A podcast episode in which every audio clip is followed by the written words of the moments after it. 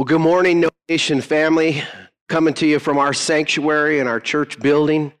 Um, it's extremely weird to have chairs in front of us, but uh, this whole time has been weird. Can't wait to see your faces. I can picture in my mind where everybody sits because you're such creatures of habit.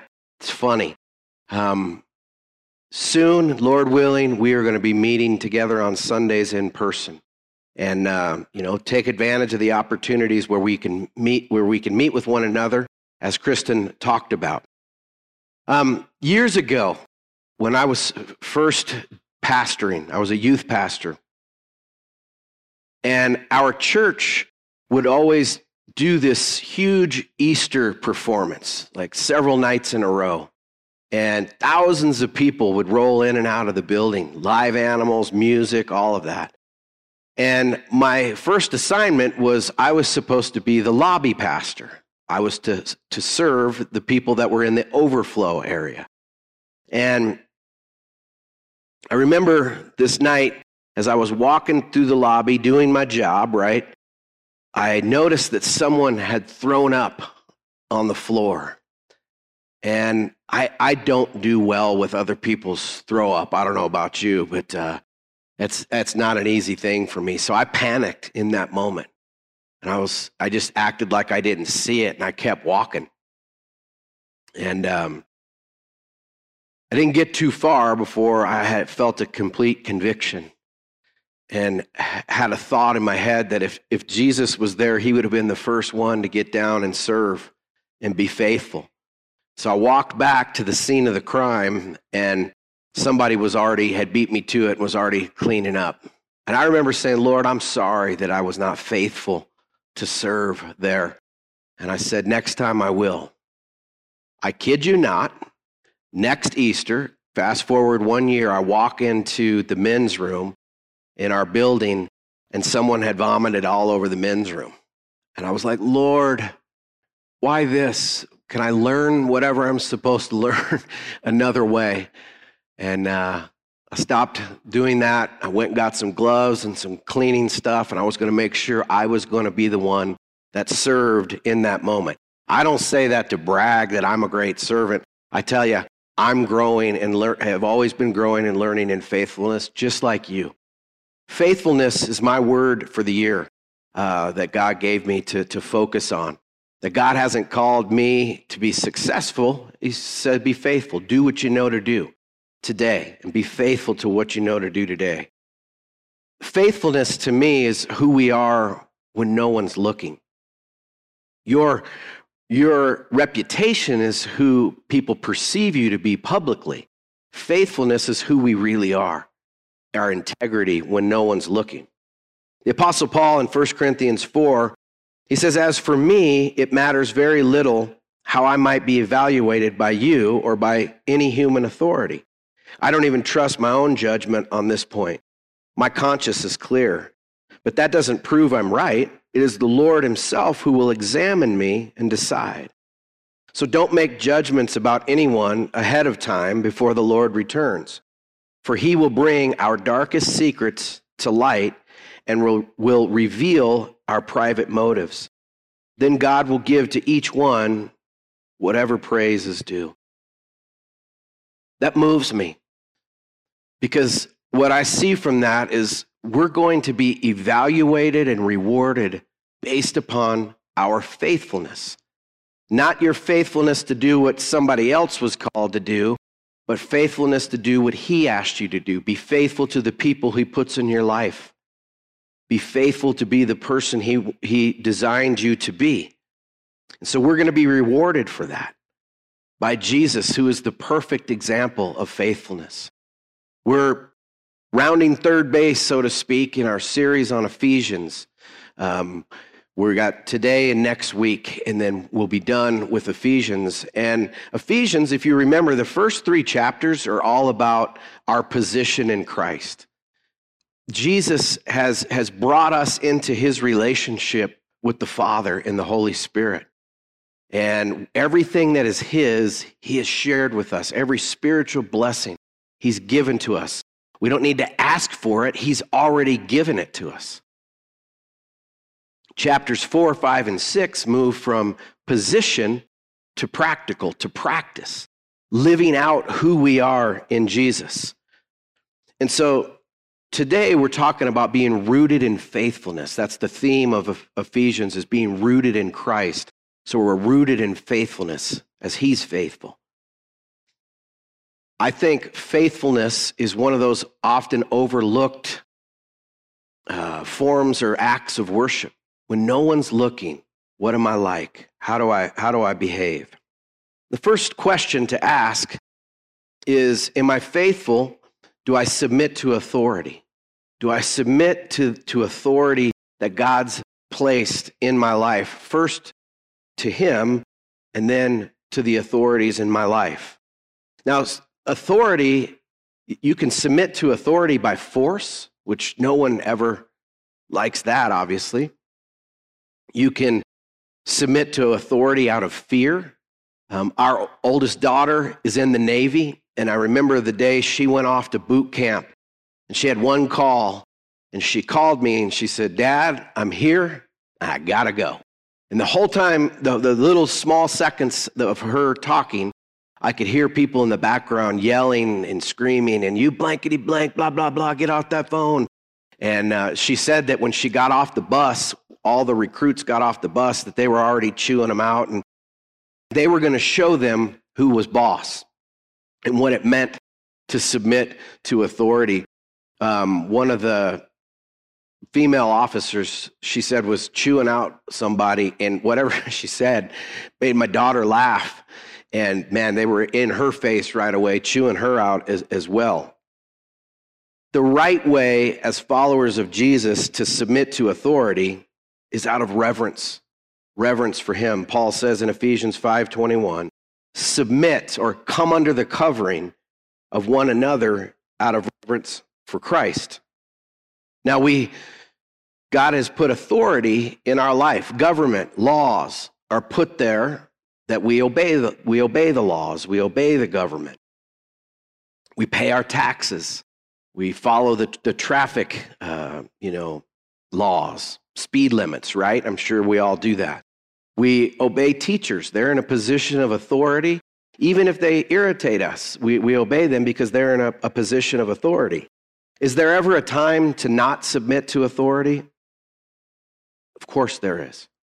If someone in authority is asking us to sin, to do something immoral, to break the law of love, then yeah, we're not submitting to that. Um, in the book of Acts, Peter and the disciples are, are literally thrown in jail for uh, preaching about Jesus' life, death, and resurrection. And they, they're thrown in jail and they're beaten. And then when they're releasing them, they say, You stop preaching Jesus. And Peter said, You can do to us what you want to, but we're going to obey God rather than you. So that is the ultimate coming under the authority of Jesus. But when it comes to practical authority, general authority, the Apostle Paul has some, some uh, advice for us. In Titus, he says, Remind the believers to submit to the government and its officers. They should be obedient, always ready to do what is good. Now, right now, we find ourselves in turmoil as a country. We're so polarized. And I think we need to be quick to listen and slow to speak, like James says. He says, The anger of man never brings about the righteousness of God. So we need to listen. We need to pray for God to heal and to touch hearts. Because Paul goes on to say, everyone must submit, this is in Romans, submit to governing authorities. For all authority comes from God, and those in positions of authority have been placed there by God. So anyone who rebels against authority is rebelling against what God has instituted, and they will be punished. For the authorities do not strike fear in people who are doing right, but in those who are doing wrong. Would you like to live without fear of the authorities? Do what is right, and they will honor you. The authorities are God's servants sent for your good. But if you're doing wrong, of course you should be afraid, for they have the power to punish you.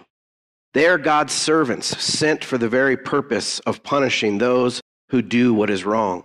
So you must submit to them, not only to avoid punishment, but to also keep a clear conscience. Pay your taxes too, for, this, for these same reasons. For government workers need to be paid. They are serving God in what they do. Give to everyone what you owe them. Pay your taxes and government fees to those who collect them, and give respect and honor to those who are in authority. In a time where we, there's, there's just such a tug of war of ideology and points of view, and whatever anybody says is going to seem wrong to somebody. And what we have to do is, is love. Love, love, love, is be people of love and listen and not just be quick to give an opinion, but quick to listen and slow to speak and pray. Switching from, from looking at faithfulness to general authority, how about faithfulness in the home? Faithfulness in our homes. To the married, how do I treat my spouse? Last week we talked about Christian marriage and, and what that looks like. If you didn't get a chance to listen to it, I would encourage you to go back and, and listen to, to what, what God's idea for marriage is. And even if you didn't listen to it and you're not married, you'll learn about what it means Christ and the church, which is really that mystery of marriage, as Paul said. But how do I treat my spouse when no one else is looking? Everybody's always on their better behavior when you're with other people. But when the doors are closed, how do we speak to one another? How do we care for one another? Chapter 5, verse 33. So again, I say, each man must love his wife as he loves himself, and the wife must respect her husbands. Husbands set the tone for the home. We are to, to lead and labor and love our wives as Christ loved the church. Husbands, treat your spouse, treat your wife the way you want your daughter to be treated by her husband one day. I mean, as a dad of two daughters, I, I, I, I want to treat my wife the way I want my daughters to be treated. It's to cherish, to love, and honor that your, your wife is God's daughter, and she is your sister in Christ. And so she is to be cherished, to, to be protected, to know that she's the priority of your life. Wives, respect your husbands. That means to encourage your husband, to show admiration, to, to call out the good in him.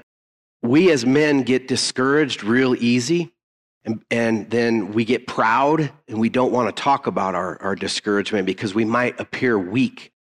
But the best marriages are those marriages where the husband can be vulnerable to his wife about his fears and his, his, his weaknesses as a husband. And then without being judged and, and critiqued, you get to call out of him goodness and tell him how to be a better husband. Man, when the, when the, the pride is removed from, from the equation, that's when marriage gets back, moves away from conflict to resolution to both husband and wife, you know, functioning better. And then I want to talk to the kids, especially those that are, that are living at home. We're all someone's kids and at some season of life of being a kid, but um, for those kids living at home, are you faithful in honoring your parents? Am I honoring my parents? Is the question. Are you faithful in that? The advice from Paul he says, Children, obey your parents because you belong to the Lord, for this is the right thing to do. Honor your father and mother. This is the first commandment with a promise. If you honor your father and mother, things will go well with you and you will have a long life on the earth. Obey and honor. Are you faithful kids to obey your parents? Um, you know, even when they're not looking? That's the starting point of you knowing God and relating to God and, and who He is in your life and doing what He says to do is to do what your parents tell you to do, even when they're not, they're not looking. Um, how are you going to obey a God you can't see if you don't obey your parents, whom you can see right now? I remember teaching my kids that very principle. Listen, if you can't obey me uh, or, or your parents, how are you going to you know, obey the Lord. And I remember one time one of my kids was being disobedient and, and, and argumentative and all that. And I had left the room and I overheard my other child say, If you can't obey dad, how are you ever going to obey God? And I thought, Yes, man, somebody actually listened to what I, I had to say. So you obey and then you honor your, your parents. You obey because you believe your parents have your best interest at heart. Because God has your best interest at heart. When God tells us to do something or not to do it, it's because He has our good intention for us. Same with your parents. Honor them. Your parents might not always act honorable. I know I don't. But give them grace. Honor your, honor your parent, God by how you speak to your parents. Speak to your parents in a way that is honorable, not dishonorable. They are how God chose to bring you into this world. And guess what? They're broken sinners in need of the gospel. So they need grace from you. And it, the interesting part about this is it brings a reward. It's a, it's a promise, not a threat, of a long life if you honor and obey your parents. Let's switch it over to, to us parents. Am I being faithful in how I'm treating my children? Parents, are we being faithful in how we treat our children? Fathers, do not provoke your children to anger by the way you treat them. Rather, bring them up with the discipline and instruction that comes from the Lord. Now, this obviously is true for moms too. It's a, it's a parenting principle that's there. Um, we have single moms or widows. You're, you're, you're raising kids with, without a dad. So it's don't provoke your children to anger. But I think dads are singled out for a reason. We have a father crisis in the world. The lack of fathers literally in the home and the lack of fathers that are in the home but are actually doing the responsibility of being a father. Um, we go to the Dominican a lot, and we see in the sugarcane villages, there is, there, where are the men? There's a lot of kids and ladies, but there's not a ton of men. They're, they're, they're good at making kids, but, but fathering them, they, they become absent. And that's all over the world, not just there. And it's, it's a crisis in culture, the absent father. Dads, you, we are shaping our kids' view of God the Father. You, God put that, you are shaping what, what they, your kids' picture of what God the Father is like. John Eldredge, and I, I totally agree with him, he said, he said, Dads, your son needs to hear from you, you got what it takes. You need to stamp that on his heart, uh, encouraging him that he can do this. You got what it takes. Send that message to your son, not tearing him down, but, but you can do this. And then, dads, our daughters need to hear from us that they're lovely and lovable. That needs to be stamped on your daughter's heart that she's lovely and lovable. Because if she doesn't hear it from you from the time she's little, she's going to try to find it somewhere else. Then he says not to provoke in a- a- anger in your children. Don't provoke anger. What does that mean to provoke anger? It, it's, it's how do we do that? We do that with rules without relationship. Because I said so. That's always going to bring about anger. You don't have to have your, your son or daughter agree with your rules. Like you make the rules, I get it, but explain why. Because God always explains when He tells us to do something or not to do it, it's because He loves us and He's looking out for us. Now, your kid's not going to agree with you on it, but at least It's, it's rules with relationship, not absence of, of relationship. The tone of our voice provokes anger. The scowls on our face can provoke anger. Excessive demands can provoke anger. Forcing your kids to, to be the best at everything. You know, you got to be the best student, you got to be the best athlete, you got to be the best musician. And, and, and so many times parents are guilty of, of vicariously finding their identity in the success of their children. We end up driving them away. We got to watch that. That provokes anger in our kids. You've been to a little league game lately? And it's crazy how parents expectations they have of their kids. And then lack of relationship. What spells love to a kid is time, spending time together. Do every daddy, will you do this with me? Play every game of Candyland that you can, uh, or, or whatever, play catch, any of those things, spending time together. When you're in the car, if you have time with your kids and you're in the car with them, instead of being on the phone talking to somebody else, talk to your kids. I've got just practice there. That already creates 15, 20, 30 minutes of talk time without any, it's built in. And your job is to disciple your kids, dad, mom, you too. But but this says fathers, so I'm focusing on dads right now. Dad, disciple your kids. Spend time going over Bible verses with them, praying with them. Your job is not just to protect them from the world, but to prepare them for real life and to be a, a wholehearted follower of Jesus. Model discipleship to your kids. Look for opportunities to, to teach your kids about life pr- practically.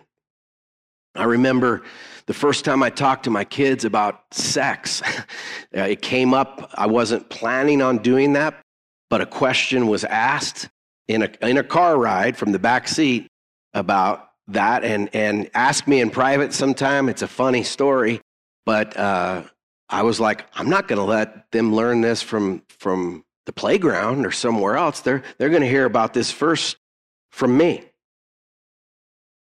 And I would say this you might have some conviction, Dad, right now. You know what? It's never too late to repent. Whatever season of parenting you're in, is to say, you know what? I want to spend more time. I want to, I'm sorry for the way I speak to you. Or, you know, excessive discipline to our kids. When we discipline our kids in anger, like, don't ever do that. Like, it, disciplining your child is, is to train them uh, it's not retribution out of anger.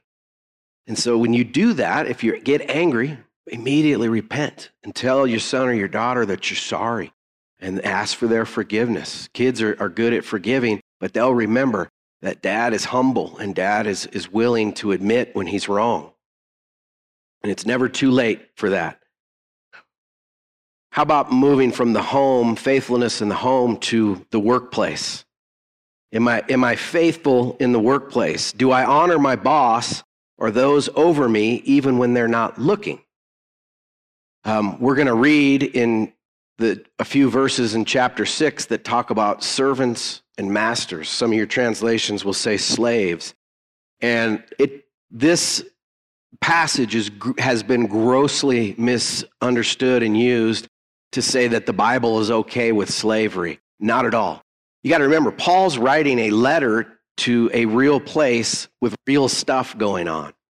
And at that time, slaves were not, um, they were not taken against their will. They were people who declared bankruptcy or they were paying off a debt of some sort by serving and, and, and serving, some, serving someone else. And so that language of servant or slave and master, we need to look at it as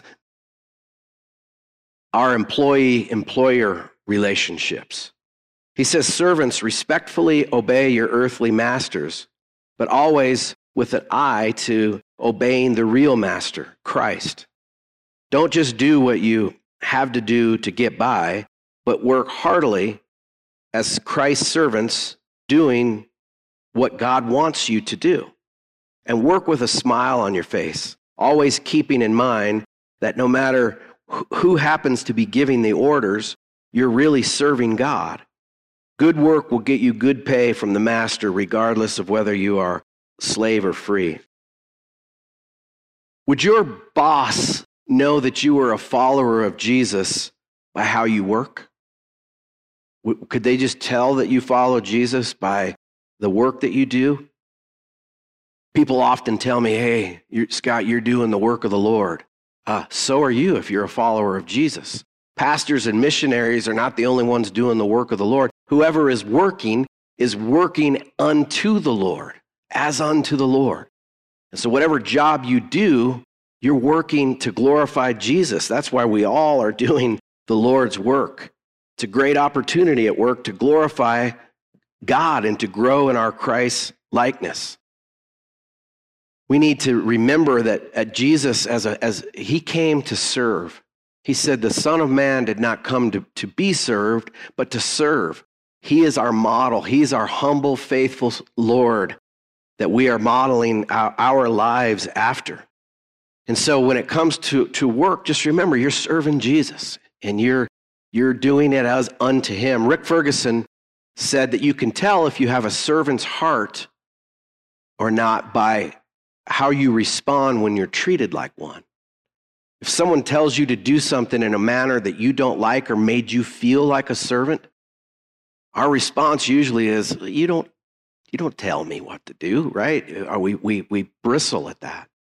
But the person that's becoming like Jesus, not a doormat, but a person that realizes I'm working as unto the Lord, doesn't sweat that in the same way. So, as unto the Lord. And then if you're a boss, if you're an employer, are you faithful? Are you faithful to treat your employees or those you oversee with care and respect? With care and respect. Ephesians 6 9, he says, Masters, it's the, that it's the same with you. No abuse, please, and no threats.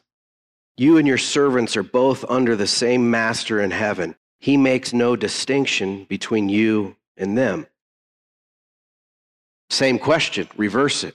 Would your employees know that you are a Christian by your example as a boss? Would they know that you're a Christian by or follower of Jesus by the way you lead them on the job? How do you become a great boss or a, or a great leader or a great overseer or whatever? You could be like, like, like Michael Scott and go buy yourself a, a coffee cup that says world's best boss and, and try to you know, schmooze your way into that. But that didn't work out too good for him. He wasn't a bad boss, though. How do you become a good boss? Don't be bossy. Like, that's, that's the key to being a good boss. Don't be bossy. Be fair. Be gracious. Don't misuse your authority and manipulate people. Don't play favorites. I think ultimately remembering that you're being faithful to our ultimate boss, the Lord Jesus, by how you treat your employees. And then, lastly, in, just kind of a summary of all of this in being faithful, ask ourselves the question Am I living all of my life in reverence for Jesus? The other day, I was working, and when I work, I put on headphones. So it kind of helps me tune out distractions. And in our house, my office and living room and kitchen are all on the same floor. And my wife Janelle was was doing something and she called out my name from the other side of the room. And I heard her call my name, but I ignored her because I felt inconvenient trying to get something done. And she actually physically walked over, tapped me on the shoulder. She had no idea that I had ignored her. And she um, asked her question and she walked back. Again, tremendous conviction fell upon me that, you know, I just ignored my wife and pretended like I didn't hear her. And, and I remember thinking faithfulness Faithfulness, faithfulness in everything, faithfulness in the little things. No one would have ever known but me in that moment. She didn't know. But I wasn't going to let that slide. So I took my headphones off and I walked over to her and I said, Sweetheart, um, I heard you call me and, and I ignored you. Will you forgive me? And uh, like she does 10,000 times a day, she forgave me. And, and it was all good. And, and she knows, you know, how, how much I want to be faithful to the Lord and, and in that. And so it's another growing moment in, in who we are when no one's looking. Who are we? That's faithfulness defined. One of the catalysts in life for spiritual growth and maturity is when we take responsibility immediately for our actions and our behaviors.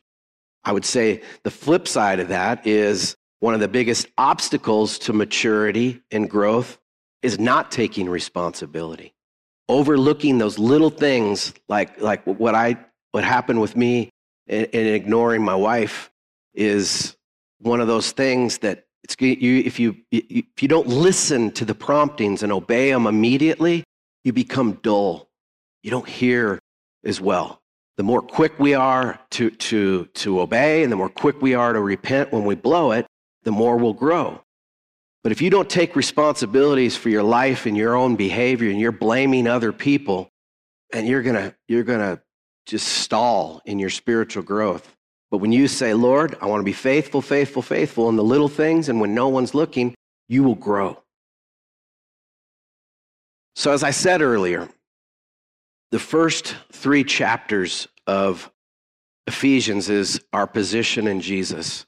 These last four are practical, living out the life of Christ in us.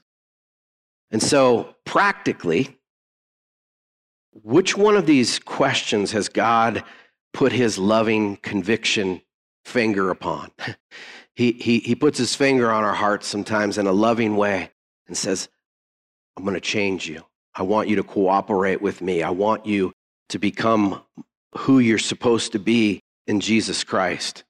Which one of those questions about just submitting to authority in general, maybe?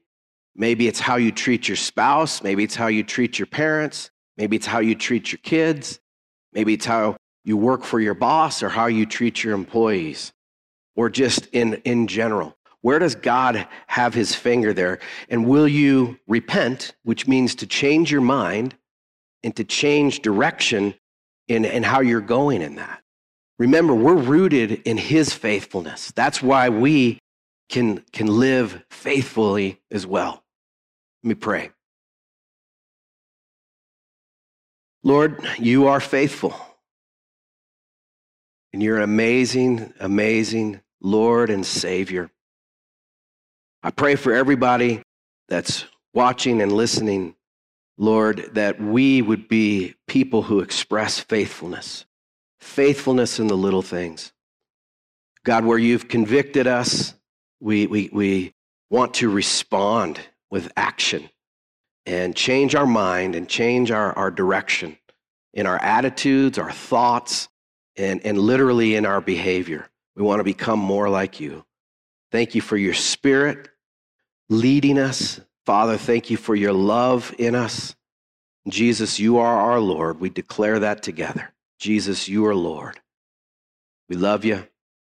Amen. Have a blessed week. And uh, stay tuned for details on things that we're going to be doing in person and as soon as possible, having our service together in person.